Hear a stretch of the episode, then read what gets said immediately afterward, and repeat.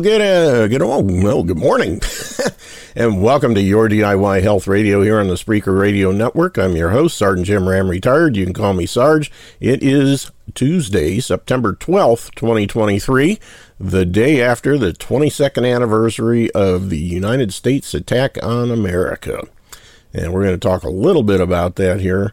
I would say normally I'd, I'd, say we're simulcasting on Jitsi. Finally, you are the only participant in the conference. Finally came up. Uh, I don't know what it is. Sometimes connecting to Jitsi or not Jitsi free conference call. All participants are muted and they can and, unmute uh, themselves. Have to change that there, but uh, basically uh, sometimes it takes a while for it to make the connection. I don't know why. And then I have to shut the program down and restart it, and then it takes a little bit, but not quite as long. Anyway, we are on uh, free conference call also now, and um, so we're uh, free, we're uh, Eh, simulcasting. There we go. Anyway, this program is meant to provide natural healing information only and is in no way meant to replace the advice of a competent medical professional, assuming you can find one. I search for and present to my listeners natural modalities that simply assist and augment the body's ability to heal itself. The body wants to fix itself. The body knows how to fix itself. It has a God given innate ability to do so. The only thing that's missing is the raw materials. When you put those back into the mix, stand back and wait to be amazed because your body's going to do some really cool stuff.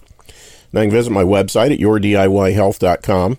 That's Y O U R D I Y, like do it yourself, health, H E A L T H, yourdiyhealth.com. There's all kinds of information there. All the products we talk about are there, including the iTeraCare device, which is featured prominently at the top of the home page. And there's lots of information about that. We've got downloadable flyers and brochures. There's a link to a YouTube playlist that has over 140 videos talking about the technology, how it's used, and um, testimonials from people all over the world who've had life changing results using these things. And um, there's also a link to the dedicated website for the device where you can get more information, more testimonials, and the Order Now button. And it's uh, pretty simple.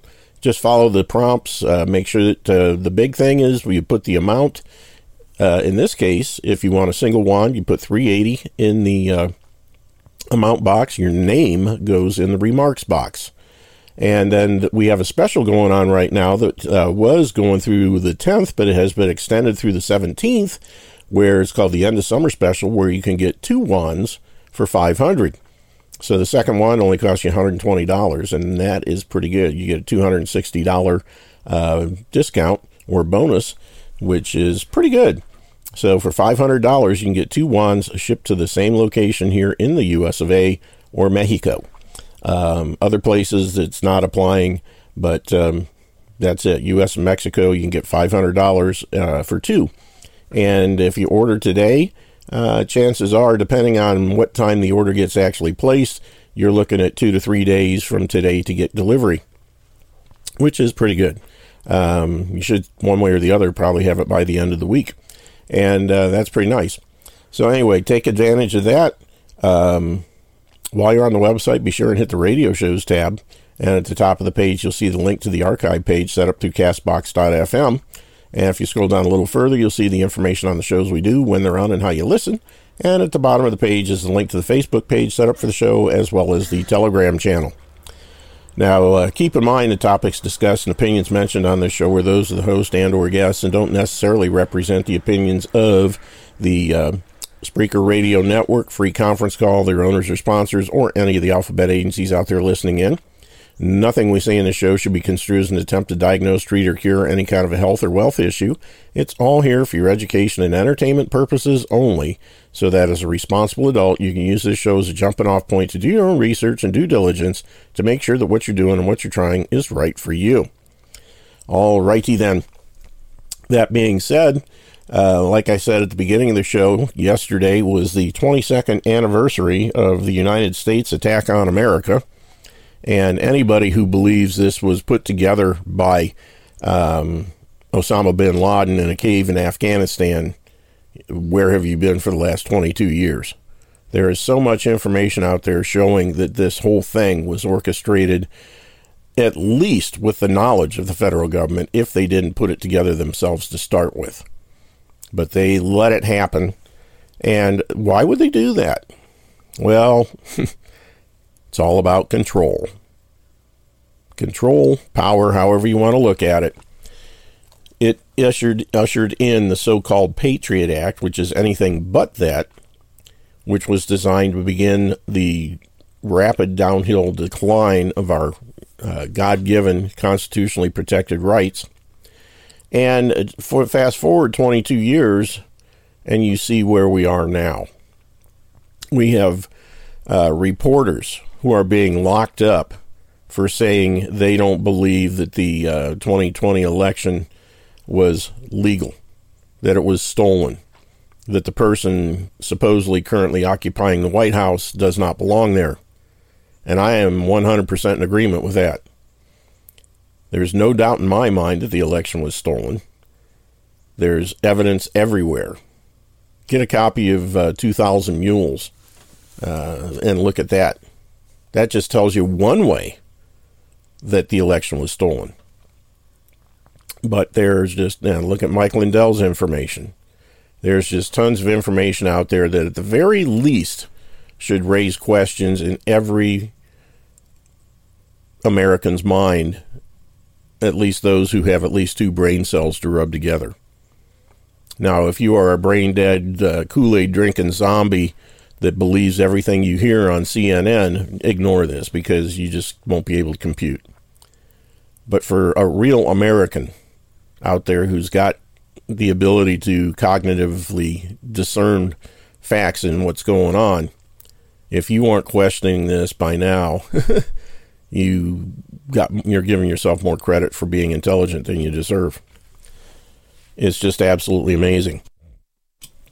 And the thing that really makes me mad, well, just one thing of all, you know, I, I have a calendar here sitting next to me that was put out, I think, by the Reagan Ranch. President Reagan driving his Willys CJ6 Jeep.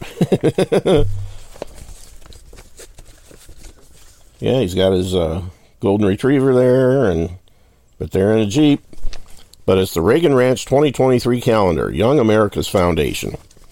And on September 11th, it says Patriot Day. I beg your pardon. Are these people that frickin' ignorant that they don't know that Patriot Day is April 19th? When real patriots defended their country? And by patriot, what I'm talking about is the shot heard round the world. April 19th, 1775, Lexington Green and Concord Bridge, when American militia stood up to this most powerful army in the world to that up to that time and when they said, Disperse, ye rebels, disperse, they said, Go pound sand. and they started the revolution that made this country, well, sort of made it what it is now. Um, actually, those people are probably turning over in their graves to see what has this, this country's turned into. But that is the real Patriots Day, April 19th. September 11th, if anything, it will be the New World Order Martyrs Day. Because there weren't any patriots per se. You know, there were people that were doing their jobs, yeah. But they weren't standing up against tyranny. They were being killed by tyranny. but they didn't know it at the time. They thought it was some turban head, you know, camel jockey in Afghanistan in a cave. And it wasn't. It was our own people. But anyway, yeah, it just uh, slays me to think where we've come in the last 22 years. But I honestly believe September 11th, 2001 was a major milestone in the downfall and degradation of this country. Since that started, we have been seeing one degradation of rights after another. You know, when uh, when people stood up and said what they saw, you know, like the uh, the missile that struck the Pentagon, with they said it was a 757 or 767, which would have been physically impossible. You'd have to defy the laws of physics to be able to fly a plane in that manner, in that location, into that building. It could not be done. And this is from professional pilots who fly these planes on a daily basis with thousands of hours of flight time. And they say they could not do it. So some little guy named Hani Hanjour, who couldn't even land his Cessna, definitely couldn't have done it. And uh, I suggest you listen to my Thursday show in the afternoon. Uh, I'm hoping I haven't discussed it with the guys that are going that are normally on the show with me, but I'm hoping that we will have a in-depth breakdown of 9/11 by an actual um, commercial pilot. He was actually the first pilot allowed to fly into New York City after 9/11.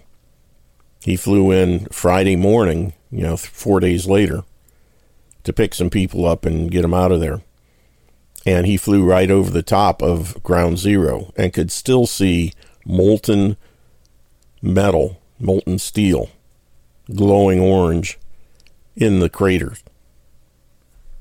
That would not be the case had not high level explosives been used that would li- literally liquefy those steel beams and girders.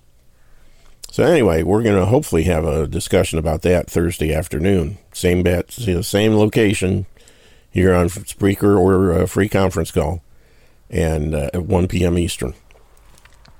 But needless to say, things over the last several years, and of course, one of the next big steps, of course, was 2020 or 2019 or you mid when they rolled out another attack on America called COVID 19. And the degradation of rights that came as a result of that. Again, we've got people that are being uh, locked up, you know, journalists who operate under the First Amendment. And they have a right to speak their minds, the right to speak their opinions. And any journalist who comes out and says that they believe that uh, the 2020 election was stolen, uh, I know one guy right now, he's uh, up for sentencing today. And they want the, the government's uh, sentencing request is that he be given a year in prison for not being repentant because he said that the 2020 election was stolen and that um, old resident Hayden is uh, not the lawful president, and that actually Trump won, which I agree with 100%. And I'll say it right now on the air. Trump won, Biden lost, it was rigged. They dumped in tons and tons and tons of mail in ballots, all for Biden, which is, again, impossible. and they want to do the same thing again. You know, they were able to lose or win the last time or steal it the last time because they got everybody locked down for COVID. Had everybody scared to death to go out and go to the polls. And they had everybody doing it. They had all these mail in ballots that were mailed out to everybody under the sun. I got two or three, and I didn't even ask for them. That's the kind of thing that's going on here. They rigged the election, they they stole it, and they're trying to do the same thing because they know they can't win an honest, fair election. Trump would stop a mud hole in Biden's butt in a fair election. So they got to they got to cheat. Otherwise, they're going to end up in prison or worse.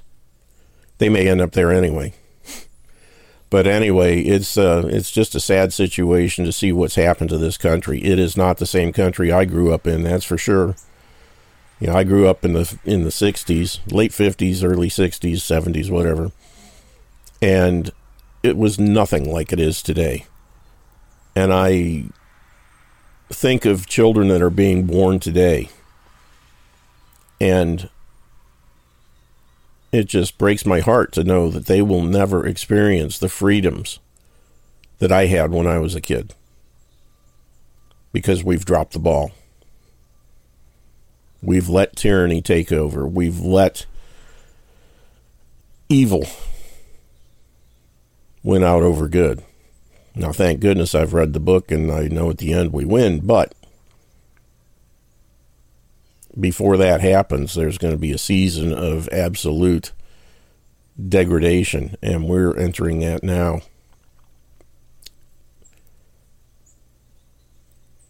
It's just sad. But anyway, just one of the things, you know, that started 22 years ago. And the other day, I got a real taste of uh, the propaganda that's being put out by the media that's designed to scare the living crap out of people and get them to do the government's bidding. Yeah, I was uh, sitting down watching a little TV, and uh, the show that I wanted to watch I couldn't find it wasn't on or something. So I just happened to come across um, Law and Order SVU Special Victims Unit. I used to watch that show all the time. Just loved it. But I haven't watched it probably in I probably at least 5 years. And just as a fluke, I turned that thing on and what was it? It was a story about measles. And how there were a group of parents at a private school who believed that they had the right to decide for themselves and their children whether their children would be vaccinated or not. And the absolute juggernaut of government tyranny that came slamming down on them for exercising their God given rights. I just sat there in awe. I wish I could find a recording of the entire show. But unfortunately, so far I haven't been able to. I did find a little clip. Let me see if I can get it here. Um, I think the name of the. Um, didn't I open that one? Hmm. Ah, there it is. I think the name of the show was Quarantining Noah.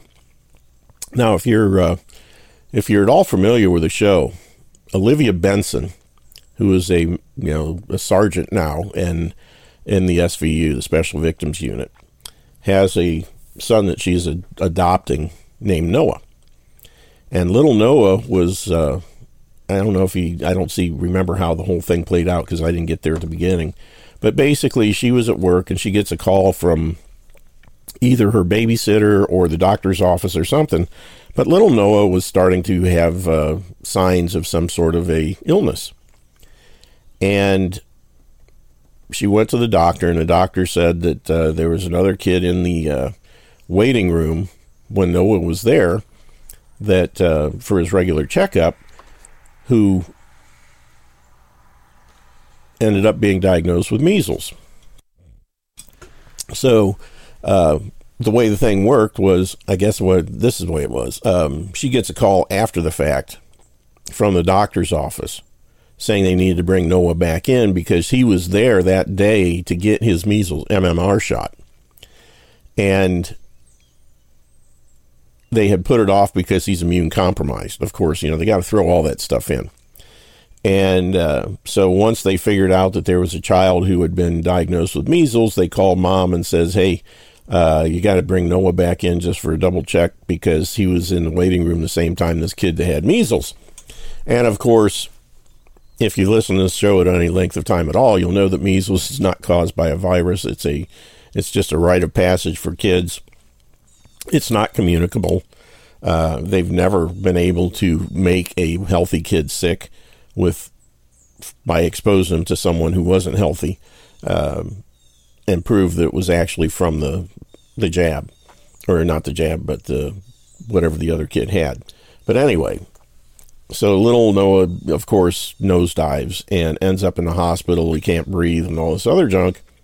And they start doing some research, and they believe that this kid that had measles was one of the unvaccinated children from this private school. And they start researching and digging and digging, and turns out there's a whole bunch of kids. There's a measles outbreak you know, a city of millions of people and they've got like 100 cases. And the whole show, you know, they figure out which parent is the so called ringleader, the one that was uh, encouraging other parents. And basically, they had found a doctor, an older guy who honestly believed that parents had the right to decide, you know, what's best for their children. And he was basically falsifying records showing that the kids are saying the kids were vaccinated when he actually hadn't. And funny enough, I didn't see anything to show where they really went after him. it was all about this mother who basically ended up uh, being charged with uh, criminal endangering, I think it was. And um, they charged her with two counts, first and second degree. Um, and they had a little trial and all this stuff. And she's found not guilty by the jury in the first count, but they found her guilty the second. She was sentenced like three months in jail, and I forget what else. But the whole thing was just one huge propaganda piece. And I've got a little uh, two minute clip here that um, I'm going to go ahead and set up, set up the um, sharing here. Do, do, do, if I can get this going. Here we go. And here we go. Thank you guys for coming. Just put that stuff on any surface you can find. Chief says you can work from here as long as you need, Liv. Hey, how's uh, Noah doing? You know, he's uh, cranky and he's sluggish. So just keeping my fingers crossed. Lucy's here helping me out. So, how was the cell phone retrieval? Uh, Rollins and Carisi are sorting through with Tyru. Maybe short a few phones. I'll talk to Principal Schwartz. You know, on another issue, Noah's exposure to measles may have come from a Tribeca Academy student. It's in D.C. and Jersey. It's bound to come here. Zara School in L.A. is ground zero for anti-vaxxers. Hey, has Gil been vaccinated? What? I wasn't around when he was one. I'm picking him up this afternoon. Yeah, I'll put in a call to his mom. Gil. Good to see you. Want some? What? No, no, no thanks. So, uh, I talked to your mom earlier today. You talk about us moving? Moving? What do you mean? Maybe she don't want you to know yet. Know what? Hey, you can tell me anything. You know that. What? She says you're moving to San Diego in July. Oh, she say why? The gangs in the neighborhood are getting bad. But I don't want to go. I'll never see you again. Maybe you can talk to her? Yeah, I will. Hey, don't you worry. You're gonna see me no matter what. It's all gonna be fine.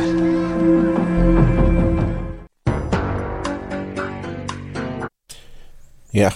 He's uh, supposed to ask if he was va- vaccinated against measles and totally, totally forgets about it because his ex wife's going to move his son, you know, all the way across the country, which kind of sucks.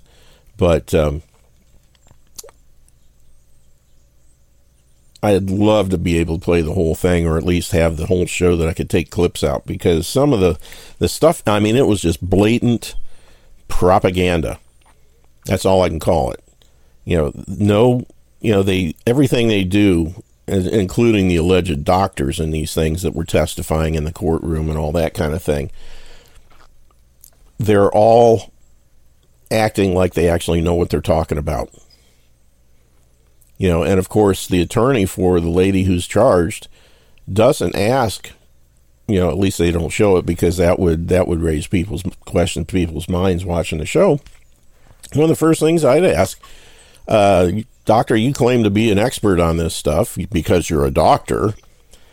Tell me, what was your medical school training on vaccines? What did it consist of exactly? How much time? What were you told? Did you get into the science of it? The whole shooting match. Because if they were honest, they would say, uh, basically, we were told that hit, you know, here's the schedule. Make sure that you give all they're they're safe and effective. Make sure you give it to all the kids. Period. That's all they would get. And that's what so called experts are going on. Well, I'm pro vaccine because I was told in medical school that it was good. By who? The drug companies that make the vaccines. And of course, the mothers, not just the mom that was being charged, but a bunch of the others, you know, had a lot of good, rational, uh, scientific based responses to their questions, and they were just blown off like they were nut job conspiracy theorists. You know, they did everything but put tinfoil hats on these people. And it was just disgusting to see the kind of programming. And it's not just on, you know, that show. Um, I started doing a little digging and came across another one that I thought was an. This is a short one, and this is another show I used to love to watch before I really started paying attention to what was going on. I never watched it was when it was uh, during its original series, but I watched it in syndication quite a bit, just because I I like the general stuff and the scientific nature and that kind of thing. But this is an episode of. It's called House versus the Anti-Vaxxer. No formula, just mommy's healthy natural breast milk. Yummy. Her whole face just got swollen like this overnight. Mm-hmm. No fever. Glands normal. Missing her vaccination dates. We're not vaccinating. Gribbit. Gribbit. Gribbit. Think they don't work? I think some multinational pharmaceutical company wants me to think they work. Pad their bottom line. Mm. May I? Sure. Gribbit. Gribbit. Gribbit. Yeah, all natural, no dyes is a good business. All natural children's toys. Toy companies, they don't arbitrarily mark up their frogs. They don't lie about how much they spend on research and development. The worst that a toy company could be accused of is making a really boring frog. gribbit, gribbit, gribbit. You know another really good business? Teeny tiny baby coffins. You can get them in frog green, fire engine red. Really. The antibodies in Yummy Mummy only protect the kid for six months, which is why these companies think they can gouge you. They think that you'll spend whatever they ask to keep your kid alive. Want to change things? Prove them wrong. A few hundred parents like you decide they'd rather let their kid die than cough up 40 bucks for a vaccination. Believe me, prices will drop really fast. Gribbit, gribbit, gribbit, gribbit, gribbit, gribbit. Tell me what she has. A cold.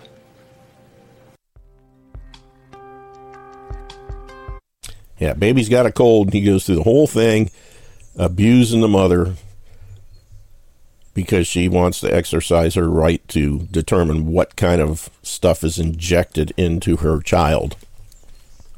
And because that mom, if she stands her ground, doesn't inject that kid, that kid's probably going to grow up to be a much healthier child and a much healthier adult as a result, as we have seen over and over and over again.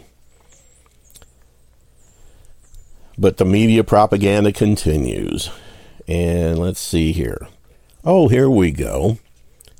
One in seven parents not discussing vaccines with their child's doctor. And this is from Almost Click Detroit. All children have a primary doctor, such as a pediatrician, who provides critical information to help parents make decisions about vaccines. Interestingly, though, a new. Yeah, right. Wait a minute. Almost every, only idiots. I'm sorry. Only idiots take their kids to pediatricians when the kid's not sick. I'm sorry. You have been sucked into the system and you're going to pay the price, or your child's going to pay the price for your ignorance and lack of education. There is no reason, in my opinion, and, I, like, and don't just believe me. Do your, you know, and this we're going to cover this later too. do your own research. This whole system of, you know, years ago, babies weren't even born by with an MD or in a hospital. They were born at home. And unless there was a complication, unless the kid was really bad off, they wouldn't see a doctor until the fell, they fell out of their first tree and broke their arm the first time. And back in the early part of the 20th century, people started realizing that, hey, we can make a lot more money by specializing in babies. We call ourselves pediatricians, you know, and we'll make sure that every time that child has, has a case of the hiccups, mom automatically realizes I have to take him to the doctor. And then, of course, right after they're born, they get their first vitamin K shot and their uh, hepatitis B shot. And then, of course, they before they leave the hospital, they set them up with an appointment to get their first well baby check. And it goes on and on and on, and you're hooked. And not only are those kids getting jabbed with all kinds of toxic crap to the tune of 70 plus doses by the time they turn 18, but the doctors are making money every time you walk through the door. And then, if you're one of the unlucky ones who has a child that uh, has a reaction to these things, then they really got you. The same people that talked you into filling your child with toxic waste products formaldehyde, mercury, all kinds of stuff that if you were to call the CDC and ask about my child consumed some of this, they say, quick, you know, get them to poison control. but oh, well, it you know that that would be a fun thing to do. Call poison control or call the call the CDC or somebody and say, uh, I just have my, my child just accidentally consumed and just read off the, the list of ingredients in the MMR shot. How did he get a hold of that stuff? I don't know. He just got it and he took it, got it into his body. Quick, you got to get him to poison control. Really? Because uh, the doctor gave it to him. It was in the MMR shot. See what they say then. Oh, well, he'll be just fine. yeah. But that's what they're doing. They're just going to load, you know, they, they talk you into loading your child up with toxins. And one of the things I, you know, they were talking about the other day in that show during a trial was, oh, you think it's okay to do this and do that. And then, you know, and they mentioned bringing a peanut butter and jelly sandwich to school. And that would have been a perfect time. But of course, we couldn't get this kind of information out to people you know, they talk about bringing a, peanut butter sandwich to school because so many children have peanut allergies. And boy, I'll tell you what, that mom, you know, in real life, she probably would have done it if she honestly knew her stuff. Said, well, yeah, and where do all those peanut allergies come from? The peanut oil that is put in childhood vaccines that hypersensitizes them to the stuff. Years ago, before kids got a thousand shots, when they were little, there was no such thing as peanut allergies. When I was a kid, you know, half the kids bought lunch at school and half the kids brought their lunch in a sack. And out of the ones that brought their lunch, half of those at least were peanut butter and jelly. I lived on peanut butter and jelly my school years, all the way up to when after I got out of high school. My summer jobs, I would take peanut butter and jelly to work to eat for lunch at my jobs. You know, you can't do that anymore. And the reason is childhood vaccines. That's where all the peanut allergies come from. Because there's peanut oil in all these stupid and to- toxic jabs that people get.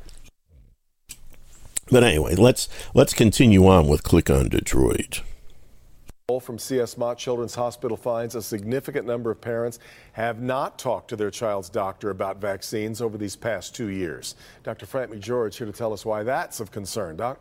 Well, you know, Kim and Devin, one in seven, that's how many parents are not asking about vaccines for their kids. That's a number that really should be zero. Now, what's even more concerning is that 3% of parents are even skipping taking their children to the doctor to avoid talking about vaccines. Okay, let's stop there.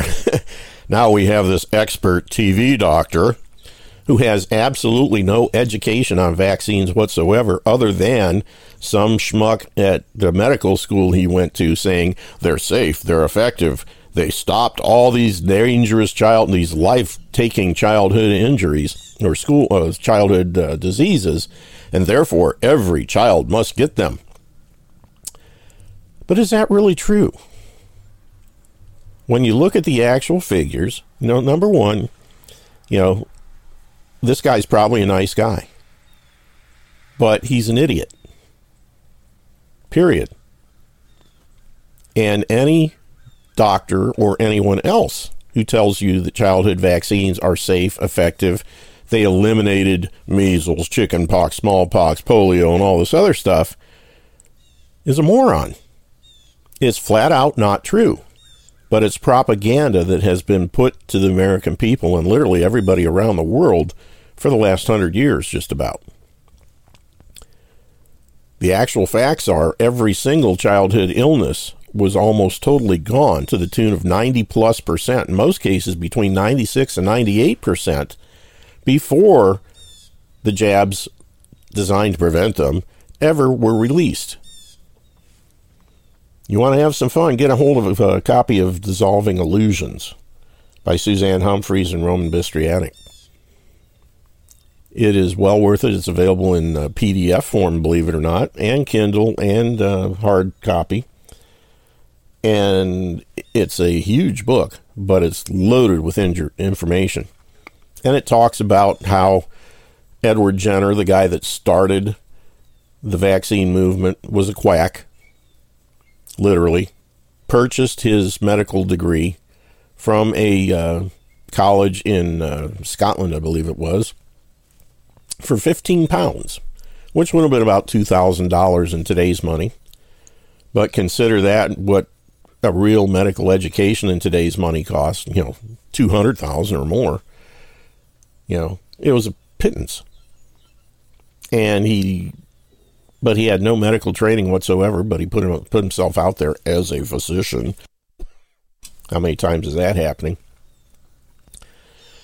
And everything he did was based on BS, no science whatsoever. But it grew and grew and grew because the vaccine, what turned into the vaccine companies, Big Pharma, or Harma, as we're, I'm going to start saying big Harma, H A R M A, because they harm everybody with their products. Um, they start realizing that, hey, if we push this right and we get our political friends involved, we can all make a lot of money. And they did. And it started snowballing. And even back in the days of Jenner, there were other so called real physicians who were going after him, calling him a quack, saying that there's no science behind it, it's total baloney and everything else. And of course, they were shot down and called crazy because they weren't part of the system making money for the people that wanted to make the money. And it's been that way all along. And now it's a huge, huge multi billion dollar a year business. And anybody that gets in the way gets steamrolled. And of course, back in the early 1900s, when the Flexner Report was issued, one of the things they were looking at, well, three things primarily which medical schools teach drugs, vaccines, and surgery. And whichever ones did, that's the ones that the Carnegie uh, Foundation and the Rockefeller Foundation pumped millions of dollars into and basically put all the other medical schools out of business. So we have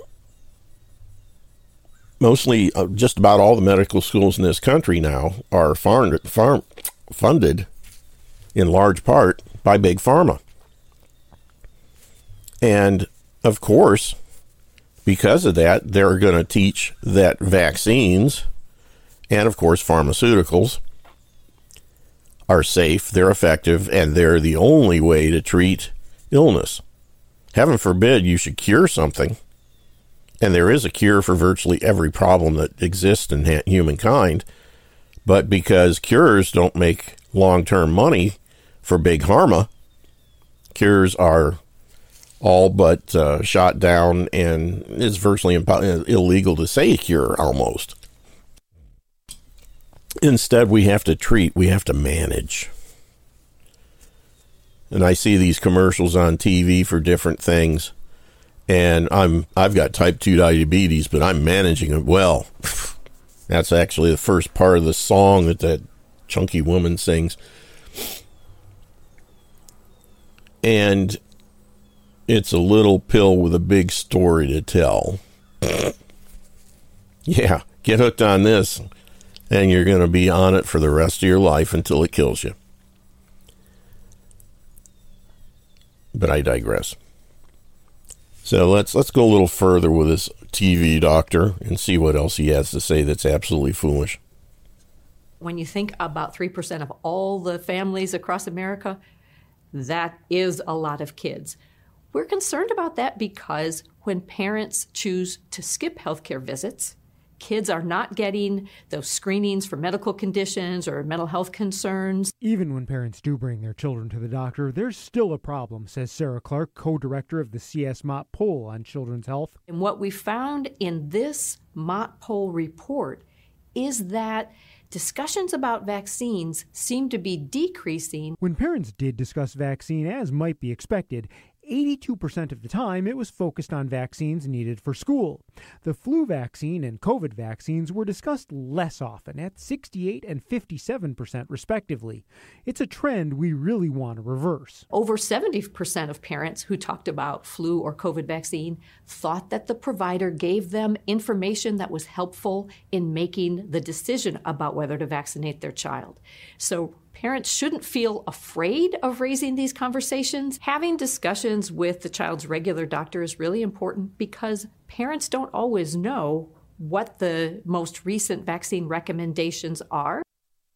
Now, another challenge to getting children fully vaccinated that the poll identified is some doctors' offices actually don't have all the vaccines in stock, meaning parents often have to go to a different location or make a different appointment. Now, parents need to be persistent, but frankly, offices really should correct that problem as well. So, did the study say anything about why parents aren't discussing vaccines with their child's doctor? Well, you know, in some cases, it's actually because the parent just isn't necessarily interested in vaccinating their child at all. But in other cases, parents were actually worried that they would be a bother to their doctor. But that's not really something that you should be concerned about. Yeah. So that's don't what they're worry there about for. It. That's, exactly. Yeah. Talk to your Part doctor about yeah. vaccine. Interesting. All right. Thanks, Doc. Mm-hmm. Yeah, being a bother. No. they're afraid that they, they've heard stories from other parents that if you bring it up and you say you don't want to vaccinate, all of a sudden you're looking for a new pediatrician because so many of these doctors refuse to have their children in their clientele for whatever. And I think I think this one actually discusses that. Here we go. Health officials say children should be vaccinated or the country risks bringing back many rare diseases. But in California, a growing number of parents are saying no. Bill Whitaker met one of them. Who knows what color we're missing? Purple. Green. Three years ago, Dottie Hagmeyer began making healthier food choices for her family. She also made a crucial decision about vaccines. I feel like there's there's no reason at all for me to continue to vaccinate my children. That includes vaccinations for whooping cough or pertussis, a highly contagious bacterial disease of the respiratory system that causes uncontrollable coughing. An outbreak in 2010 sickened more than 9,000 people and killed 10 just in California, the worst since 1947. But Hagmeyer worries about the vaccine's potential side effects. You think the risk of taking the vaccine is greater than the benefit? I personally do, yes. Even if I get my kids vaccinated, they're still at risk to get the whooping cough. Even though the CDC says the vaccine protects 7 out of 10 children from whooping cough, a growing number of parents in California, most of them affluent and educated, are signing waivers refusing to vaccinate their children, and that's alarming health officials. Dr. Deborah Lehman is a leading infectious disease specialist in Los Angeles.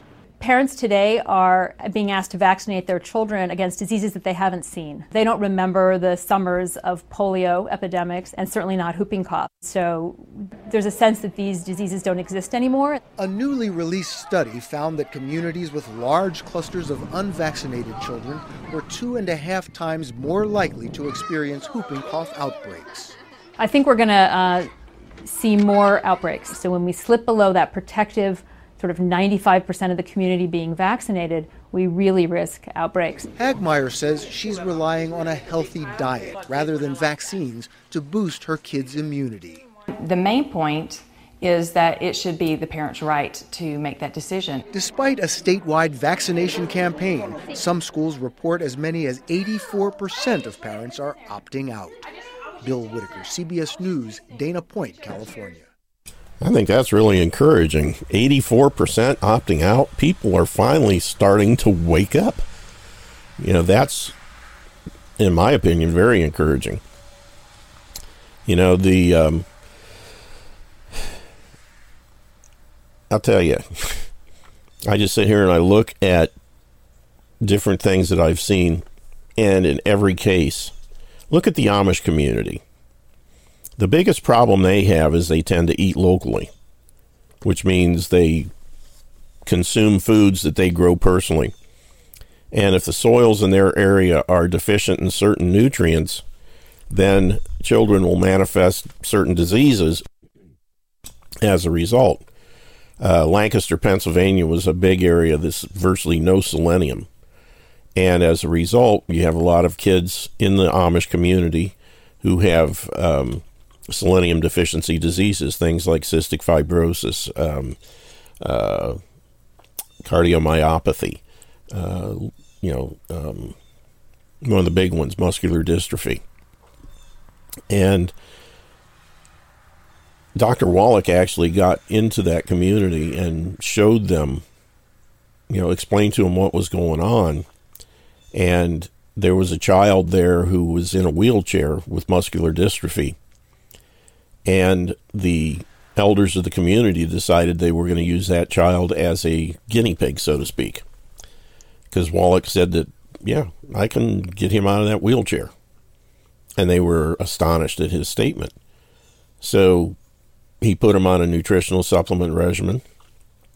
And the next time he was back, there was a couple of months goes by, and uh, the elders and a bunch of the folks were meeting in a barn, uh, and which is common. And they asked Wallach, I said, "Well, what's going on with this kid that uh, was in the wheelchair?" And about that time, that kid comes running through, kicking a soccer ball. So in two months, he'd gone from a wheelchair to playing soccer with his friends. And at that point, they said, okay, we're ready to listen to what you have to say. But the reason I mention that is the Amish community has, you know, it's a double edged sword like everything else. They have illnesses based on the lack of nutrition in the area where they're at because of the soils but at the same time, you don't see them with things like autism and outbreaks of measles and chickenpox and things like that, and they're not vaccinated. You don't see Amish kids with childhood cancers. And I don't have any proof to back this up, but I'm just going on my supposition and observations, I would venture to say that every single child nationwide in a children's hospital or uh, St. Jude's or wherever that's in the cancer ward, I, ver- I guarantee you that every single one of them is up to date on their childhood vaccines. You will not find a single unvaccinated child in a cancer ward. Why? because there's stuff that cause cancer in those vaccines. Imagine that. And of course, you never hear a doctor saying, well, we got to stop vaccinating this child immediately because chances are his cancer was caused by the vaccines. Oh, they ain't going to do that. They refused to look at the 800 pound gorilla in sitting in the middle of the room. Just like now with all the people dropping dead, cause unknown, sudden adult death syndrome, and everything.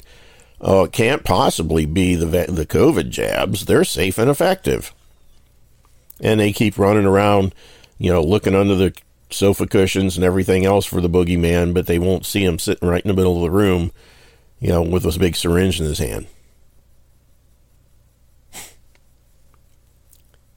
And that's the medical community that's demonizing people for exercising a little bit of common sense and doing some research instead of just believing what some drug pushing moron is telling them. You know, that's the thing. The only difference in this day and age between an MD and a street level drug pusher is that the MD's got a, a college degree and a state license and a really nice uh, office, but they kill more people. That's right. You know, they gave the numbers in that last clip where in California, the last whooping cough outbreak or whatever killed 10 people and 9,000 were infected. How many children do you think live in California? Millions, millions and millions of children live in California. 9,000 got whooping cough. And probably a bunch of those were vaccinated. And 10 died. Now let's look at the same numbers. How many children die from childhood cancers, probably caused by childhood vaccines, every year in California? Thousands. But are they looking at that? No because those people are under control. It's these crazy moms and dads who actually did some research and find out that the more jabs you get, the sicker you get. And in many cases, the deader you get, or the more artistic you get. And they decided, yeah, not for my child. We'll take a chance. And as a result, the heat gets turned up on them. Oh, we got someone who's stepping outside the brainwashed norm. We got to get them to drink the Kool Aid and get them to drink it quick. We can't have these ants, uppity ants, getting out there and deciding that they're not going to do what the grasshoppers tell them. And what happens? Of course, they jump on people. Some of them give in, some of them don't. Here's a guy named Kevin Gates. I have no idea who he is, but I'm assuming he must be somebody famous or at least rich because it looks like it from the, where he's at. You know, he can't. His diction is uh, is he's not super understandable, but I think if you listen closely, you can understand what he's saying. But what he's saying makes sense. Good for him. Here we go. This is from the Rolling Stone. She's so special, she don't even care. To be honest with you, she just she different. She not like a. I've been around other three-year-old children. I know why she's so accelerated. She's never been vaccinated before. She's never had any vaccinations. So that's why she's so accelerated. She doesn't have mercury in her body and things of that nature. So my son also, they just they different. They sit down like little people and just talk. I don't believe in conspiracy theories or anything like that. I'm just a cold-blooded investigator. What made me not want to get my children vaccinated was because I studied a lot about killing, you know, bad enzymes and stuff in the body. And that's not an opening uh, through your skin. Your openings are your nose, your mouth. You, I'm not, I ain't gonna say I'm against the needle. Look at all these tattoos, man. Man, oh, shit. I look like an essay when I take my shirt off. I love that needle. I was in Whole Foods one day and they had like, after you get vaccinated, they had something else you're supposed to take. And I'm like, why would you need to take something to, that after you've been helped already? You know, and then I just, you know, that's just me. We don't take medicine. My kids wasn't born in the hospital. They was born in-home birth, natural. I never had children before. So I went and got books and studied and everything about the best way to rear young. And a lot of children that had, was born in the hospital experienced a lot of difficulties that they didn't have to experience. Not because it was inflicted intentionally. I think a lot of people just don't know any better. One thing that a lot of people don't realize The Wire was, besides just. I'll tell you what, that guy makes a lot of sense. Had never never had children before, so I went and got a lot of books talking about how to best rear a child. Kids weren't born in a hospital; they were born at home, the way they used to be. I got to commend that man. Like I said, I have no idea who he is. His name is Kevin Gates, and it was an interview with Rolling Stone magazine. So I'm assuming he must be in the music industry. But he's doing the right thing for his children. He's not just believing the line of crap that's being put out to him by the medical community who are not there to make sure that your child is healthy and lives a long, long life. They're there to make money for themselves and for Big Pharma, Big Pharma. And the thing is, is there are financial incentives and disincentives for physicians when it comes to childhood vaccinations. If they don't reach a certain percentage of all of their uh, children clientele being vaccinated, they don't get the huge bonuses and the trips to Cancun and everything else that they get if they do manage to get everybody vaccinated. And that's why you will have doctors that if a parent says we're not vaccinating they said you're out of here. You can't be our patient. You know somehow or another the employee is firing the employer. I find that rather interesting. You know but it seems like only in the medical community that that really happens and i think this one may have that uh, admission by one local doctor and this guy's a schmuck. I would never take my kid to him. No cases have reached Wisconsin, but with measles on the rise, many doctors are urging parents to vaccinate their kids. In a story that is new at 6, Ashley Rice shares the reason one mother is opting out. For parents, the number one concern is protecting your child, and we all do it in different ways. I spoke with one family who chooses not to vaccinate, even with the growing concern of measles nationwide to vax or not to vax? It um, was something that I was definitely very much an advocate for. That was the question Jessie Hetzel asked herself before having her three children Andrew, Abby, and Audrey. I for sure had all three of my kids vaccinated for their first year of life. Jessie remembers the last time measles was in Wisconsin. Her oldest was a baby. I remember being afraid of measles. I remember being afraid that he had to wait two months to get vaccinated. Now she feels differently. My daughter has a weakened immune system because of an autoimmune system disorder, prompting the Hetzel family to make changes, including not vaccinating. Some of the things that we have done um, that have been the biggest are changes in our diets and committing to non GMO and organic food. Um, we have changed the items that we use in our house, including personal care products. So it's not just a change one two thing, it's a complete lifestyle. Yeah, I'd say that of what we're eating, what we put in our house and around our body, I don't have any air fresheners, candles. Dr. Lynn Ranta with Children's Hospital says the best way to protect kids with contraindications like autoimmune disorders is to vaccinate everyone around them. We talk about cocooning or uh, surrounding a susceptible individual by people who can be vaccinated. Ashley Rice, today's TMJ4.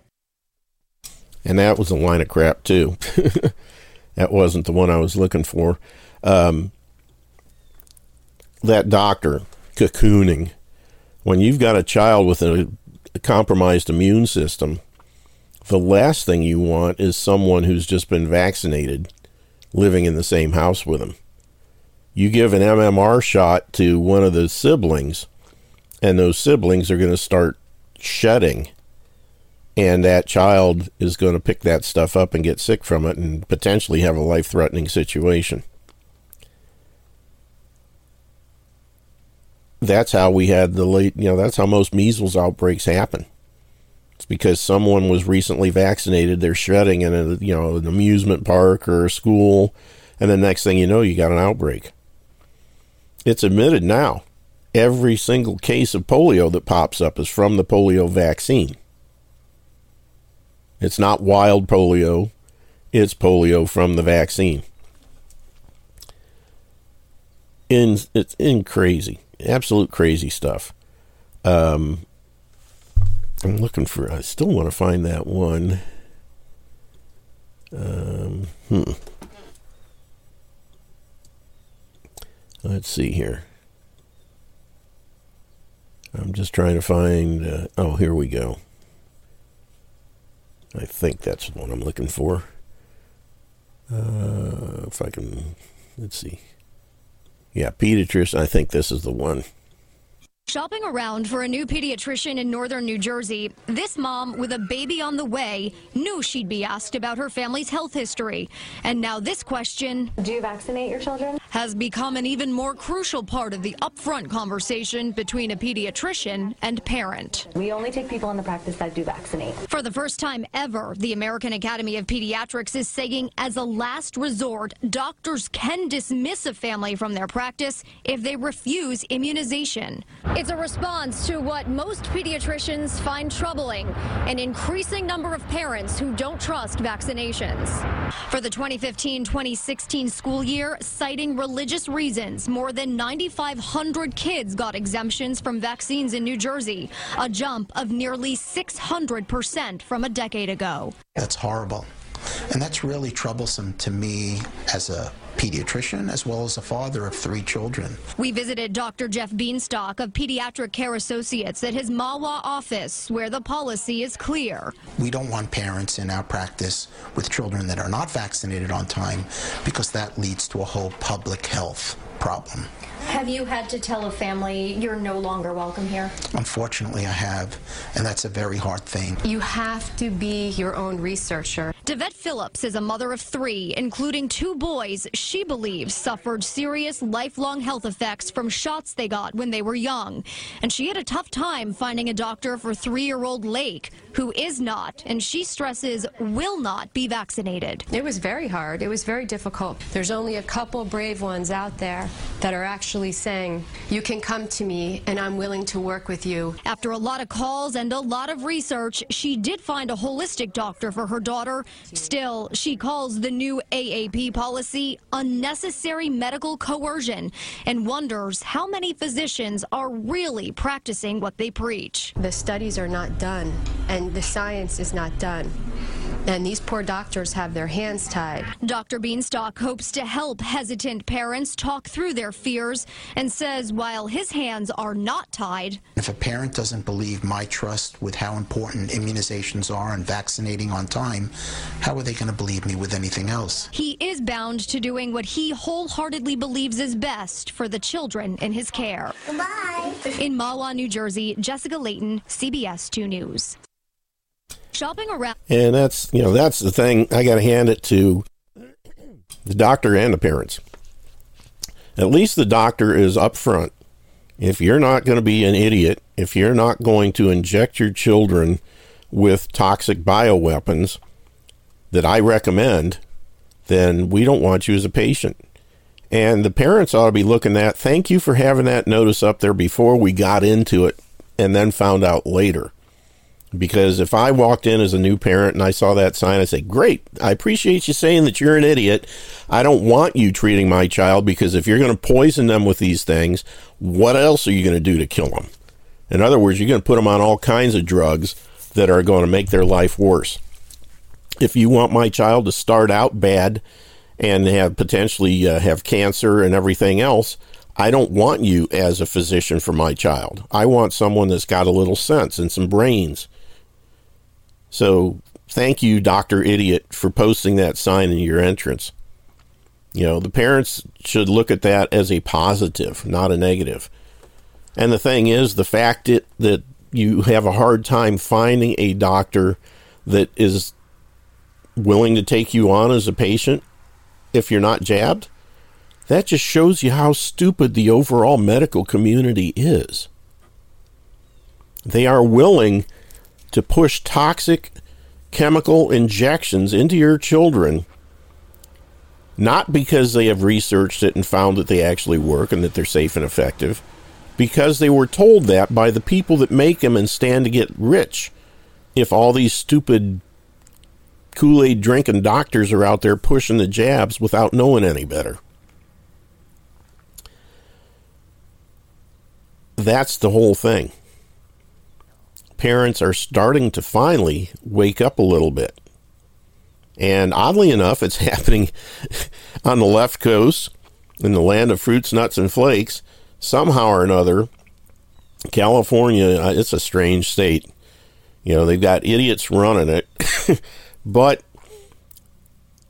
it's always seems to have been a uh, people that tend towards healthy lifestyles and and eating properly and that kind of thing. You have a lot more of the people out there doing organics and non-GMOs and gluten-free and all that kind of stuff. So when it comes to health, and especially you know those kids are you know these parents now grew up under the hippies of the 60s and now are concerned about the health of their children and are starting to look into things. They're not just believing what they're told, and they're kind of a square peg in a round hole. Because when you live in a socialist state like California that is all about controlling people and making them bow to the will of the intelligentsia that are running things, whether it's the American Murder Association, the Socialist Party, or whatever, they're finding themselves in a tough situation where opting out of these things are very difficult. And of course, if you're a physician, an MD practicing in that state, where the American Murder Association and the local boards of health and that kind of thing are pushing you to inject every child that comes within 10 feet of you, that's a tough thing too to sit there and say, well, I will uh, work with you and that kind of a deal. It's a rough situation. It really is. And you know, it's it's just a sad situation, really. But um, here's one where a mother is actually brought before a judge for refusing to vaccinate.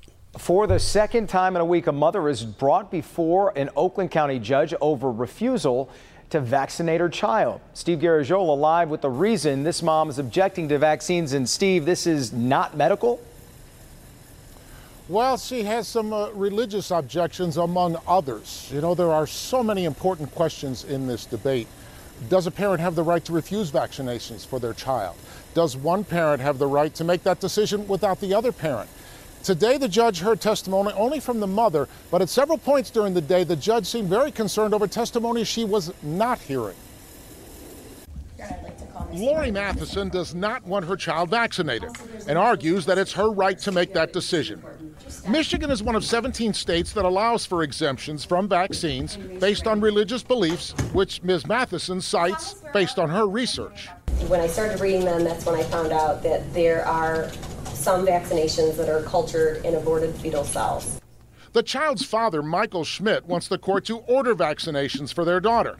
His attorney argues the mother's opinion as testimony does not carry the weight of medical experts. And Judge McDonald agreed. She's not a doctor, a medical professional. You can't just put her on the stand and just ask her what she's read and who she's talked to. This is a, this is a court. We have rules. A previous arbitration ruling gave this mother and father joint decision making power for the child, but says the mother has control of taking care of ordinary medical needs. To me, that means that I would make the decisions on vaccinations because I believe that they are an ordinary medical decision. The judge said taking care of routine medical needs is far outside the circle of a decision about vaccinations.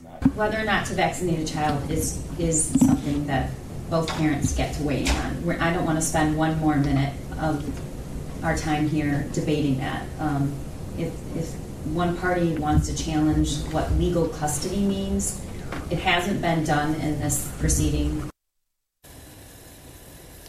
Yeah, so the ultimate ruling from this judge will be should the court force vaccinations for the child. Today, testimony only from the mother. That was the only testimony for the whole day. They adjourned. Thursday morning, this case resumes, where the father begins to present his side of the argument. Reporting live, I'm Steve Garagiola, Local 4. Too bad to be that kid, because in most cases, the judge will side with the parent who's pro vaccination, and the child will be the one to pay the price. Potentially being set up for a lifetime of misery, cancer. You know, they may not live that long. You know, look at all the kids now that are six, seven, eight, ten, twelve years old that are in children's hospitals, and now they're running ads where, oh, little so and so didn't make it. We hope that one day no child will die from childhood cancer. Well, one of the best ways to do that, you morons, is to stop stabbing these kids and filling them up with toxic bio waste. So they're creating a self fulfilling prophecy. And it's all, I mean, it's one huge money making machine. You've got, you know, these pediatricians who are making it a point to make sure that every single child is jabbed with this stuff. And then, of course, down the road, the same ones that are jabbed end up in the children's hospitals with all kinds of weird cancers. The child is nothing more than fodder for this money making system. If they survive, they're probably going to be on a lifetime of treatments. And if they don't end up with cancer, they end up with autism which the rates for that has skyrocketed since the 60s. You know, when I was a kid, the rate of autism was like 1 in 10,000. Now it's like 1 in 80. And if you happen to be a black child, unfortunately, it's 1 in 40 if you're male. That's the most recent thing. it's just absolutely disgusting how people get sucked into this meat grinder all these poor children who could have had absolutely wonderful lives if the American Murder Association, MDs, and Big Pharma didn't exist. When you look at what life was like back before this stuff really got a foothold, you know, granted, kids would die young because of other things, but it was seldom diseases you know, many times it was, you know, bad living conditions, you know, bad uh, sanitary conditions, things like that that might make them sick. But it's been a shift where we finally got things going in the right direction with sanitary conditions and stuff like that. And if that had been the one thing that was going, but they had not continued on with the development of Big Pharma, oh my goodness, life would be so much better right now. I still believe that my brother was damaged by vaccines. And back, you know, back then, the only thing we got was measles and I think um, polio, and it might have been uh, chicken pox or something like that. It wasn't a lot, but I think he got a bad batch, and he's got um, uh, high on the autism spectrum with uh, what's it called? Um, oh shoot. Uh, Asperger syndrome. That's what they finally figured out it was. Back when I was a kid, they just said he was brain damaged at birth, which, you know, he was probably fine up to the point where he got that injection. And that's when everything went south. Of course, you know, he got it so young that there wasn't enough time to figure out that, oh, he was doing just fine beforehand. And it's a sad situation. But luckily, he's had a relatively decent life, and he's a year and a half younger than me. Still with us, and uh, but I don't know how much longer because the place he lives. I'm sure that when the COVID jabs came out, they hit him with that. The only good thing is the COVID jabs are 50% saline, you know, half of them. So maybe he dodged a bullet and got the saline solution instead of the the real McCoy um, because chances are it might have killed him by now otherwise. But just to, you know, if they don't get you when they're young, they're going to do everything they can to get you when you're old. It's absolutely sickening. And um, uh, let's see, finding out the truth about vaccine by healthychildren.org, powered by pediatricians and trusted by parents from the American Academy of Pediatrics. You'll never find out the truth about vaccines from that bunch. But just for the fun of it, let's get a little into this. I'm Dr. Whitney Casares. I'm a pediatrician and a spokesperson for the American Academy of Pediatrics. Most importantly, I'm a mom. And I care deeply about the health and safety of my children, just like you do for yours. I get a lot of questions from parents about vaccines, and many of them are about information found online, a lot of which is scary and a lot of which as a medical doctor, I know is just false. Here's the truth vaccines teach your body to fight disease. So, in this video, we're going to talk through some of the biggest myths parents find online about vaccines. First, I want to share with you what I've learned about how this wrong information gets out there in the first place. The thing you should know is most of the anti vaccine content you find on social media platforms actually comes from a very small number of people. Their posts may seem authentic and convincing, which is why they're so effective at influencing concerned parents who are just trying to keep their children healthy and are searching for answers to their very, very legitimate questions. These posts can spread very easily and be shared by tens of thousands of other people who may not know even where the post came from originally. In fact, a research group looked into this in 2021 and they found that 65% of the anti vaccine posts on these platforms actually originated with just 12 individual people. 12! And they use anti vaccine messages to draw more traffic to their own websites. It's really the worst kind of clickbait because it scares people away from a vaccine that could actually save their child's life. Another problem is that social media platforms don't filter well for accuracy. What they tend to promote is content that already has the most clicks, and perhaps something that was shared by a celebrity or just someone with a lot of followers. You're seeing it not because it's the best or most accurate information about your baby's vaccine. You're seeing it because of their algorithms and what's most likely to appeal to the most people. It's not always easy to tell what's true and what's not. Once you interact with just one false piece of information, the platform will show you similar kinds of content, sending you into a disinformation rabbit hole without you even realizing it. It's a really big problem, and it's not your fault.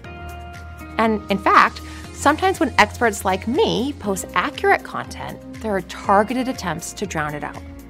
So I tell all the families in my practice to have a very high level of suspicion if you don't recognize and trust the original source of the content.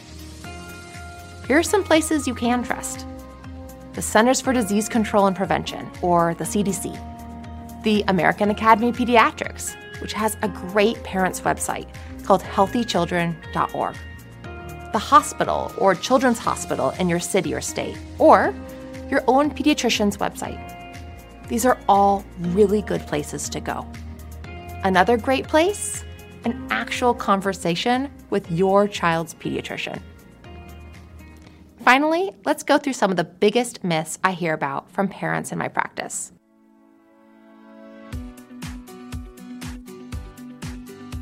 Number one, parents are concerned about getting their baby multiple vaccines at one visit.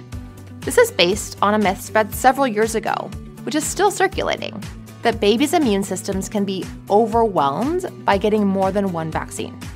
This is completely false. The amount of active ingredients in each vaccine is a tiny amount. Your baby is exposed to much more in their regular environment every day. All the vaccines we recommend to be given together have been tested together, and babies do completely fine. Number two, autism. This is a big one. This myth started way back in the 1990s when a paper was published by a doctor who looked at 12 kids and theorized that their autism was due to vaccines. That paper was discredited because it turned out to be based on bad science, and the journal retracted it. But it caused enough fear amongst parents that a lot of other scientists, good ones, studied the question, including multiple studies in different countries with thousands of children and they found no link. Number three, a lot of questions pop up about the ingredients that are in vaccines. And if you search online, you will find some very scary descriptions of toxic vaccine ingredients. The truth? They are not toxic. Let me give you the basic recipe for most vaccines. It's actually quite simple antigens. This is the main ingredient, the little piece of an inactivated virus or bacteria, which is what trains your immune system to recognize the real virus. All vaccines have antigens. Aluminum salts. These help make the antigen work better so we can have a smaller dose of the vaccine. But guess what? Aluminum is part of the earth, and your baby also gets aluminum in their breast milk and food. The amount in vaccines is small. Preservatives. Since most vaccines come in multi dose vials, we need a preservative to keep germs out of the vaccine vial. That's really important, and it's safe. Some vaccines also have very small amounts of other ingredients, and all of these are safe and have been studied extensively. As a pediatrician, I know vaccinating your children is one of the most important steps you can take to prevent unnecessary antibiotic use, hospitalizations, and even death in your family. I am so glad my own kids are vaccinated. These are just a few of the myths. You've probably encountered others, and who knows what will pop up online tomorrow. The best advice I can give you is to look to sources you know and trust when you're seeking information about your child's health. And never hesitate to talk with your pediatrician. We welcome your questions and we are on your team. We are here to help you make the best choices for your children and to keep them safe and healthy, just like we do for our own little ones.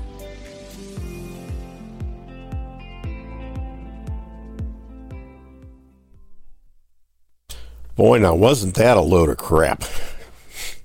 I'll tell you what, the thing that really gets me is how good they are at putting their propaganda together. You know, they didn't mention, they didn't say it out loud, but they in the video it showed the disinformation dozen, and Sherri Tenpenny is one of those. And if you listen to the show for any length of time at all, you know who Sherri Tenpenny is and she is one of the absolute foremost authorities on childhood vaccines anywhere in the world. And I guarantee you that this bimbo that they had making this video, oh, I'm a mom and I care about my children too. She's either absolutely brain dead or she's the next Adolf Hitler. You know, we're going to suck every one of your kids in here. All the sources they listed, yeah, they're the ones that make money when your your kid gets jabbed. And if they have an adverse event, they make even more money because they're the ones that the parents go right back to after the doctor poisoned their child. They go right back to the same doctor and his buddies to treat the poisoning that will go on for years. And I'll tell you what, when they talk about autism, all you got to do just watch a couple of videos called Vaxxed and Vaxxed 2. Every single study out there saying that there was no link, guess who funded them? The drug companies or the American Murder Association, but mostly the drug companies. The studies out there that tell the truth, like Andrew Wakefield in that original study, was someone who was he was not anti-vax. He was just seeing a lot of kids in his practice becoming autistic after receiving the MMR vaccine and he was advocating for a separate, you know, monovalent uh, solution where it was they were given individually instead of a trivalent where it's measles, mumps, rubella. That's what he was pushing for. And as a result, he was attacked and basically run out of the business. And just like I think it was uh, Obi Wan Kenobi, if you strike me down, I'll become even more uh, powerful than you could possibly imagine. And that's what happened with Andrew Wakefield. Nobody knew who he was when he started questioning the MMR. But boy, once they shut him down, Anybody who's been researching this for any length of time knows who Andrew Wakefield is. And they pushed him from being pro vaccine into really learning the truth. And that's the thing. These people that sit there and say, oh, yeah, we're scientists, we're doctors. I guarantee you, any pro vaccine doctor has done no research whatsoever into these things. They purposely keep themselves their head in the sand. They don't not want to know the truth because then they would have to become a part of the problem or part of the solution. Right now, they're a part of the problem, and they're happy to be so because they're making lots of money and they don't care. But once they start having a whole bunch of their kids in their practice showing up with vaccine injuries, they can only go so far, and then they got to start admitting that, guess what? It is the jabs. Anybody that's doing this any length of time can see that. And in every single case, when a child becomes autistic, they were doing great. Everything was fine. Then they got the jab. The next thing you know, they withdrew into their little world. They started screaming and relentlessly. You couldn't console them. It's the same story over and over and over. Oh, well, that's just anecdotal. There's no proof to that. Baloney. You can only turn your eyes away from that for so long. But that's the propaganda they put out. And that's why I played that whole six minute long video. I was about ready to throw up the whole time. Because it's a perfect example of the lies they tell. Every single one of those things they say was a falsehood was the truth. And everything they said in the video was a lie. I got a kick out of this. Megyn Kelly got the, the jab and now she's regretting it. Let's take a look at this one. Oops, I keep forgetting they actually leave their volume down.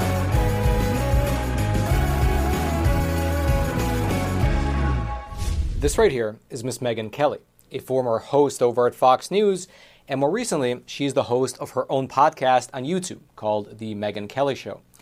And exactly three days ago, while speaking on her program, Ms. Kelly revealed the fact that she regrets getting the COVID vaccine because she believes she may have suffered a vaccine injury. Specifically, Ms. Kelly said that she regrets getting both vaccinated as well as boosted because, for one, she feels like she didn't need it. Secondly, she wound up catching COVID multiple times anyway. And thirdly, her doctor told her that an autoimmune condition that she developed after getting the shot may be related to the vaccine. Here's specifically what she said during an episode of her podcast, which aired on September the 6th.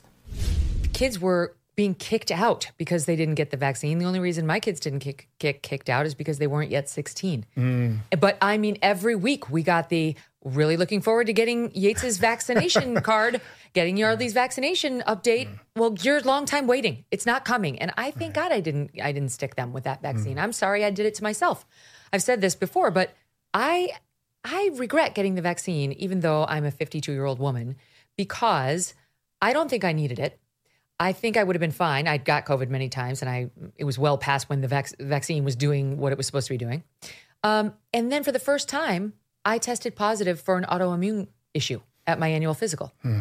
And I asked, I went to the best rheumatologist in New York, and I asked her, "Do you think this could have to do with the fact that I got the damn booster and then got COVID within three weeks?" And she said, "Yes." Yes, I wasn't the only one she'd seen that with. Now, in terms of the autoimmune condition, Ms. Kelly did not state explicitly what it was. However, just in case you're not aware, generally, autoimmune conditions can loosely be defined as when your own immune system attacks the tissues of your own body that it shouldn't.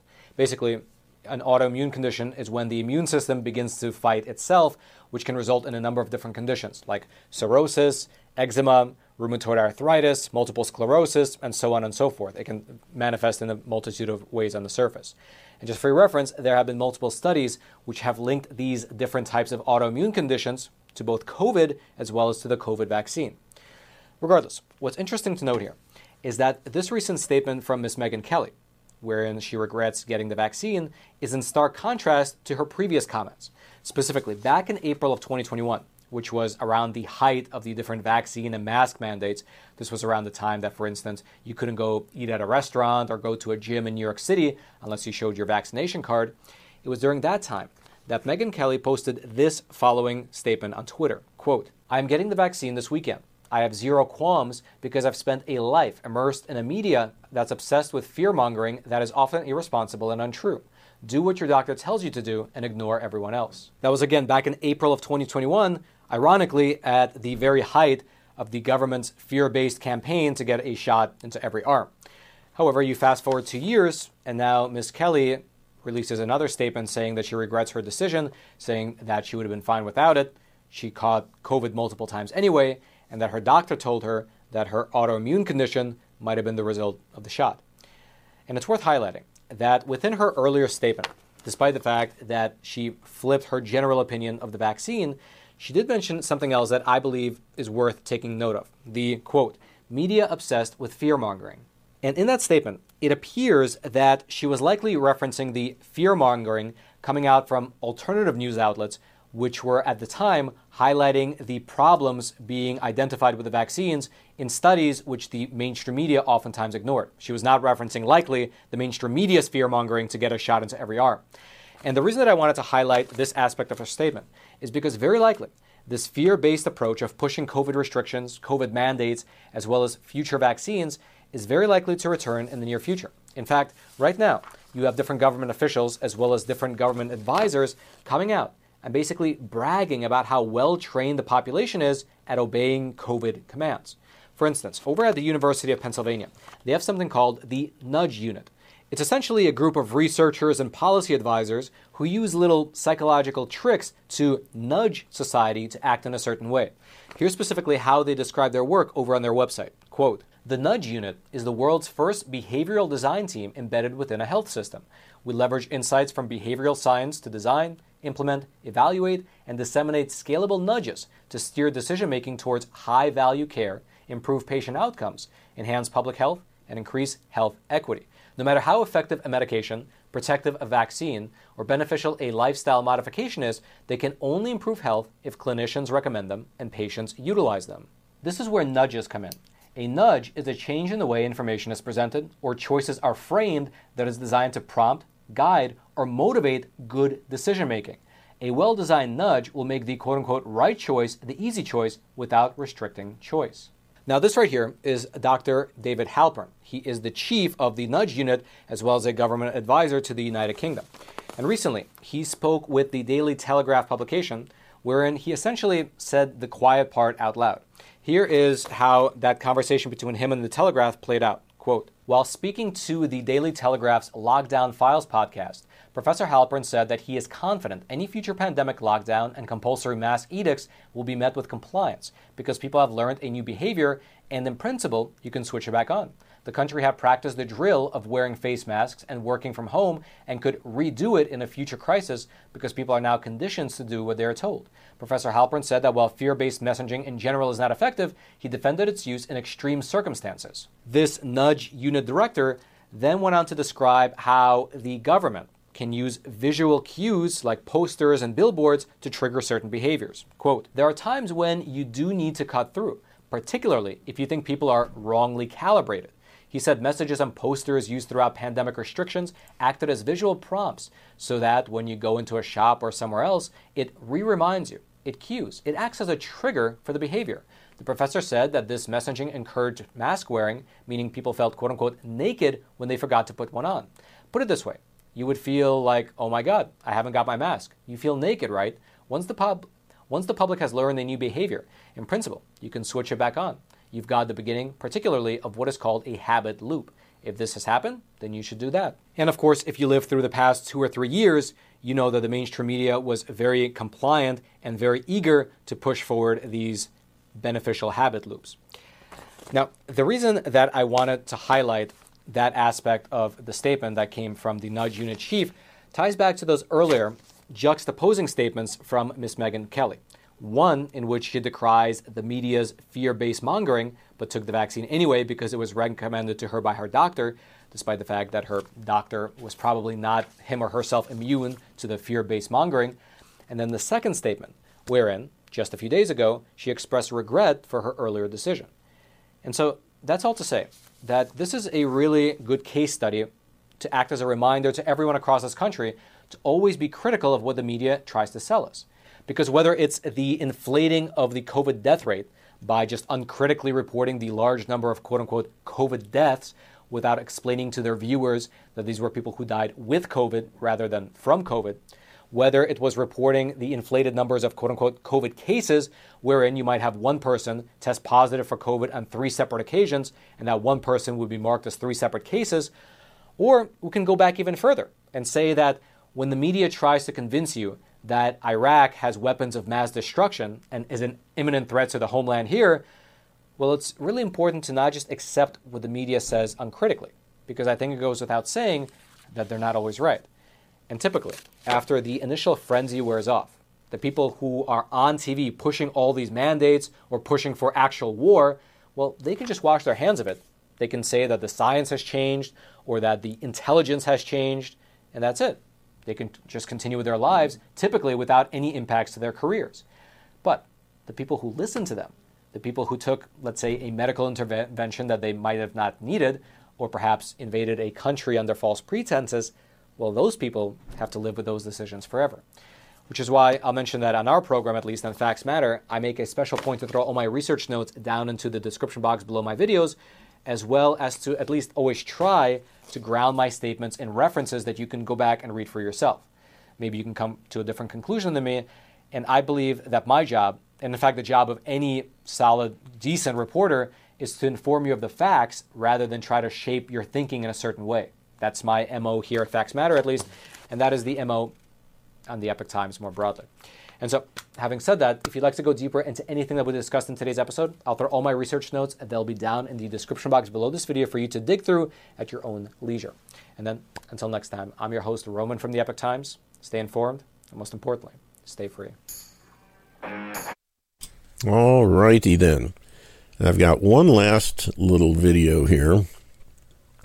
And I apologize ahead of time. There is one thing in there that is pretty disgusting and I will try and uh, bleep it, but I it comes up so quick I may or may not be able to, so I apologize ahead of time. But this is a message for the anti-vaccine movement.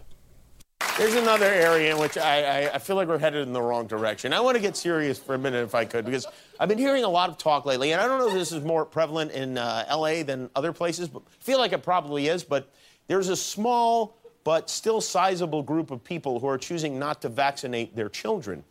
Here in LA, there are schools in which 20% of the students aren't vaccinated because uh, parents here are more scared of gluten than they are of smallpox. and uh, as a result, we now have measles again. We've got measles. I want to say something about that. I don't know if you're one of these anti vaccine people, you probably aren't going to take medical advice from a talk show host, and I don't expect you to. I wouldn't either. But I would expect you to take medical advice from almost every doctor in the world.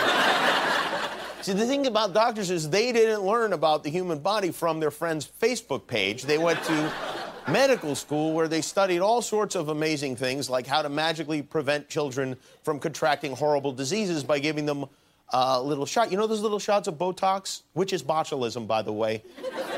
You get in your face to make your head look smooth and your eyes look crazy? A little shot like that, and poof, polio is gone. But some people do not buy into that because they did a Google search and Jenny McCarthy popped up and she had clothes on. So they listened to what she had to say and decided not to vaccinate their kids. Now, and by the way, I want to say this would all be okay if your kids were the only ones affected. they're your kids, but they're not because unvaccinated kids put all children in danger, especially babies who are too young to get the vaccination shot. But of course, that's according to doctors, so, you know, take that with a grain of salt. Now, some people are saying kids who aren't vaccinated shouldn't be allowed to go to school or daycare or uh, go to public places, but I don't. Eh, here's where I think it should go. If you are one of those people who knows more than doctors, that's fine, no vaccinations, but you're not allowed to go to the doctor anymore. Okay? Why would you even want to go to a doctor who knows less than you do? So, if you fall and you cut your head open, you will not be admitted to the emergency room. Stay at home, find that sewing kit you stole from the Marriott, and stitch it up yourself, Doc. The doctor will see you never. Oh, by the way, you should also let your kids smoke. Why wouldn't you? The only people who say not to are doctors, and they don't know. So I feel like this is starting to snowball. Um, so we invited some real doctors to address this. Again, these are these are not actors; these are actual medical professionals. Every one of them is a real doctor. So hear them out and then decide for yourself.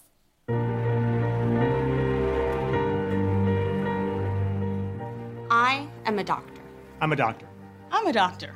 I'm a doctor. And I believe in vaccinations. And I believe in vaccinations. If you don't vaccinate your kids, it can endanger their lives. The potential downsides of vaccinations are almost non existent. The cumulative scientific and medical communities are in absolute full agreement that there is basically no reason not to vaccinate your kids. No reason. Which is why I cannot f- believe we have to make this PSA. I thought we settled this in the 50s. Hey, remember that time you got polio? No, you don't, because your parents got you vaccinated. I did four years of undergrad, four years of medical school, and three years of pediatric residency. I had to go to school for eight years.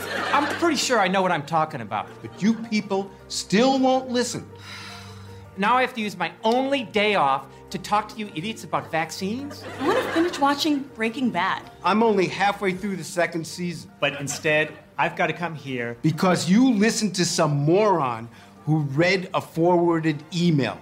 Perfect. All these people had to set up cameras, lights, sound equipment so that I could tell you to do something we've been doing for a century.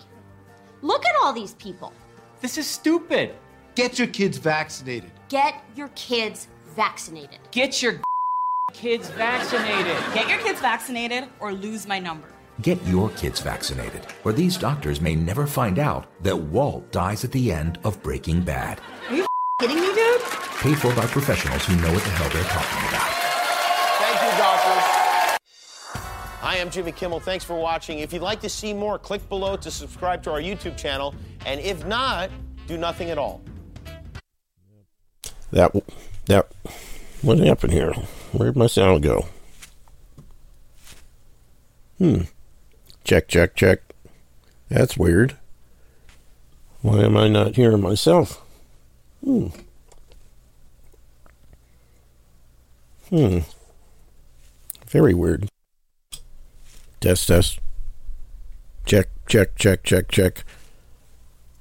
What's going on here? hmm.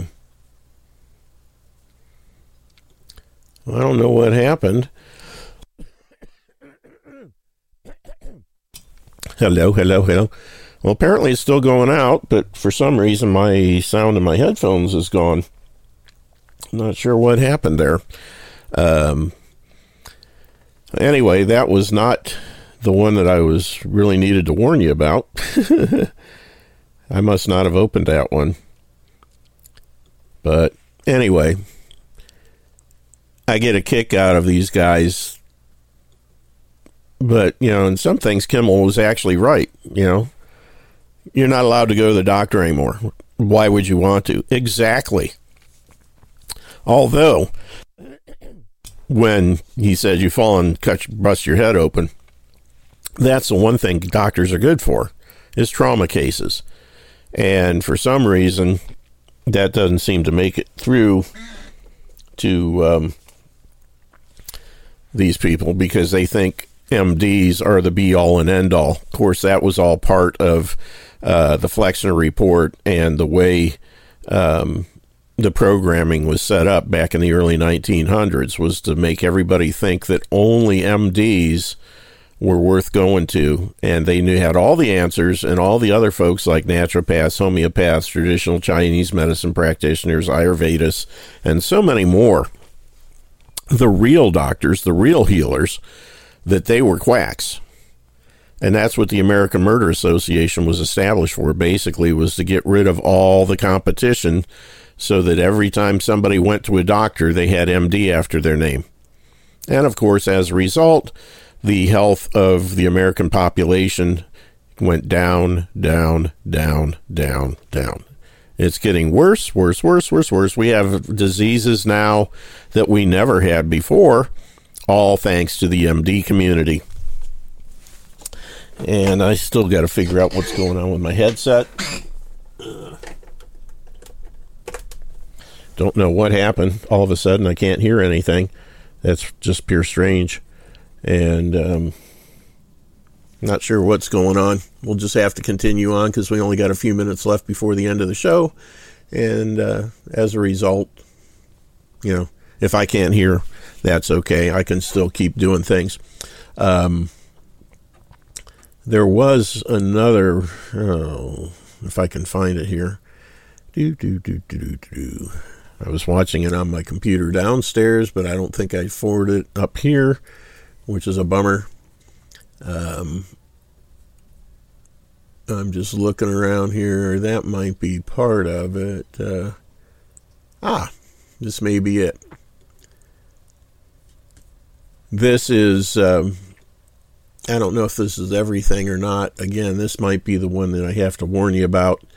Um, I am going to, and this is this is just a whole bunch of propaganda. It's a big uh, compilation, I guess is the best way to put it, called the vaccine. So let's find out the way the vaccine is changing the scene in our new recurring segment, the vaccine.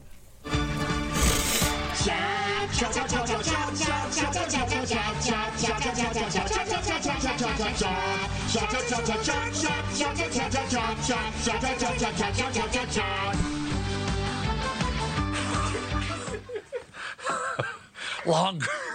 Longer. Stall. Why the can, can you ask? I asked that myself. The answer public domain. it's the answer to most things, really.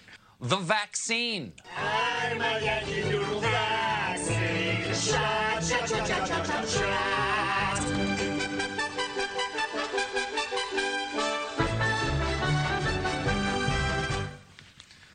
vaccine.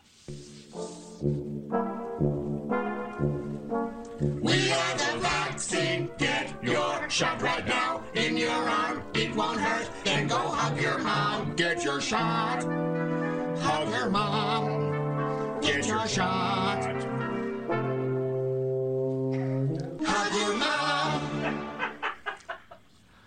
The vaccine. Inoculation for the whole nation. Get a shot in your arm and get a haircut. Inoculation. Go on vacation, but please watch out for the next mutation. The vaccine.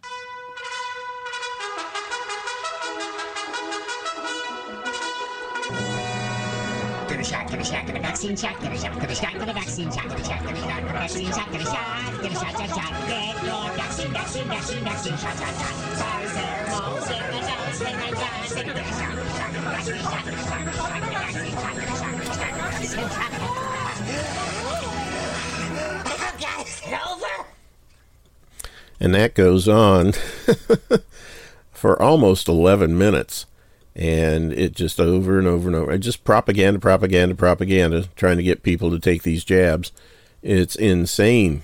And I figured out what was going on with my headsets. I had a button pushed on my mixer. anyway, um, still not the one that I wanted to show, but I guess I'll have to do that another day.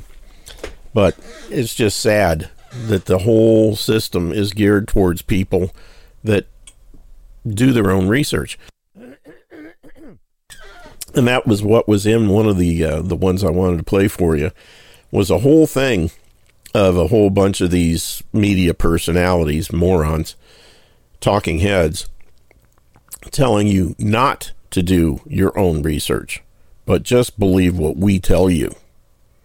Because that's the smart thing to do. We have already done the research. There is no need for you to do that. Don't confuse your little two brain cell minds uh, with the facts.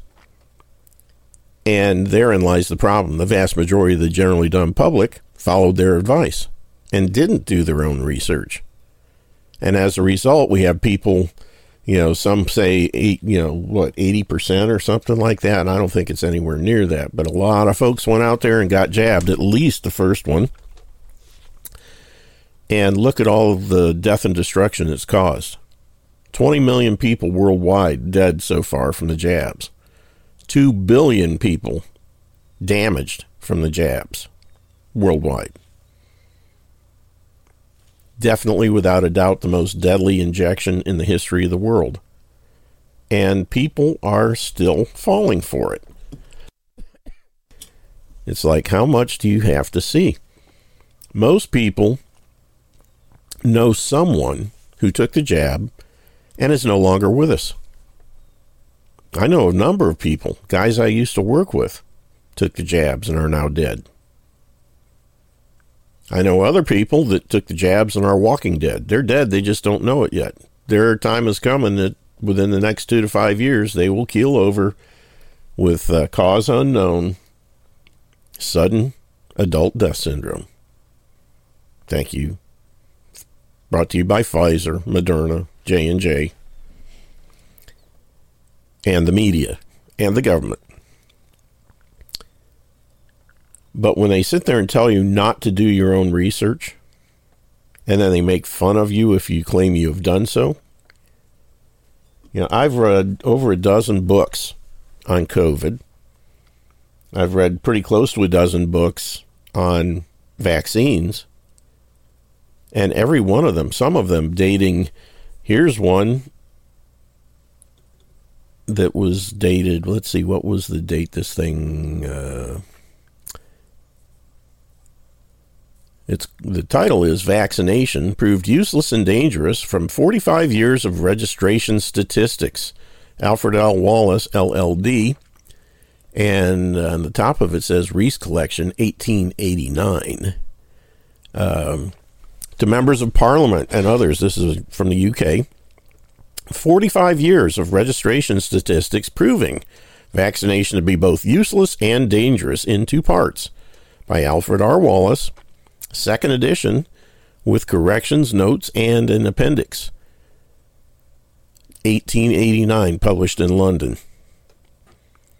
Smallpox mortality and vaccinations, having been led to inquire for myself as to the effects of vaccination in preventing or diminishing smallpox, I have arrived at results as unexpected as they appear, which affects our personal liberty as well as the health and even the lives of thousands. It therefore becomes a duty to endeavor to make the truth known to all. Boy, now there's a novel idea. And especially to those who, on the faith of false or misleading statements, have enforced the practice of vaccination by penal laws. I propose now to establish the following four statements of fact by means of the only official statistics which are available, and I shall adopt a mode of presenting those statistics as a whole which will render them intelligible to all. These statements are 1. That during the 45 years of the registration of deaths and their causes, smallpox mortality has very slightly diminished, while an exceedingly severe smallpox epidemic occurred within the last 12 years of the period. Two, that there is no evidence to show that the slight decrease of smallpox mortality is due to vaccination. Three, that the severity of smallpox as a disease has not been mitigated by vaccination. Four, that several inoculable diseases have increased to an alarming extent coincidentally with enforced vaccination.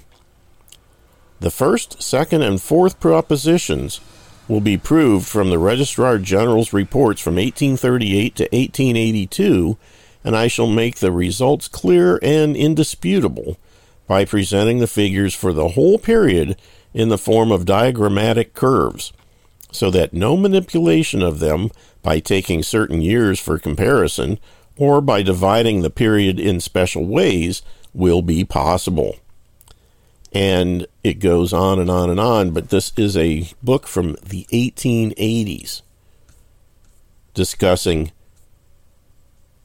the fact that vaccines are worthless. And back then, of course, it was only for smallpox.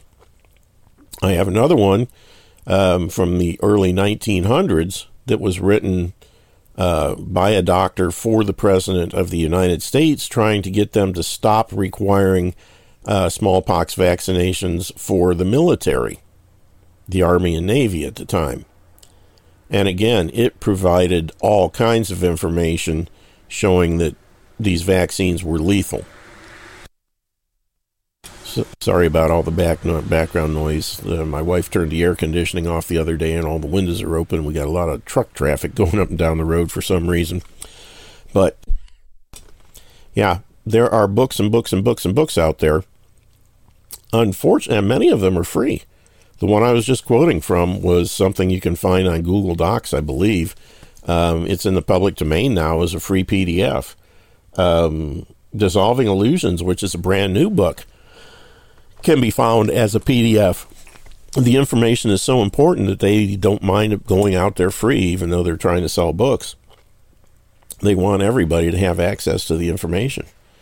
And it starts out, the interesting thing about Dissolving Illusions is it starts out talking about how we ended up. Well, first it does a history, excuse me, on uh, ooh, pardon me again, Edward Jenner, and then I think chapter two it deals with um, the crappy conditions that rose that caused the rise of all these disgusting illnesses, and then the fact it shows from government documents that as the sanitary conditions improved, things like measles, chickenpox, smallpox, and all the rest were on a steady and rapid decline. And it was generally 20 to 30 years after most of these illnesses were gone by 96 to 98 percent that then they rolled out the vaccines. And of course, the medical mafia started the, the lie that all of these childhood illnesses were gotten rid of by vaccines, which is totally untrue. They were gone as a result of cleanliness, better food, better water, better sanitary conditions to the tune of 96 to 98% or more, long before the jabs ever were rolled out.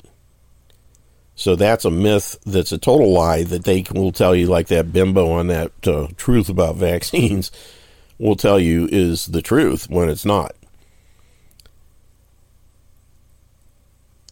And when you look at what goes into these things, how they are made, grown on monkey kidneys, dog kidneys, and things like that, just absolutely disgusting stuff.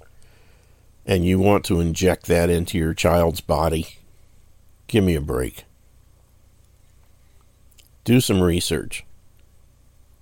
And I don't mean you have to set up your own laboratory and that kind of thing.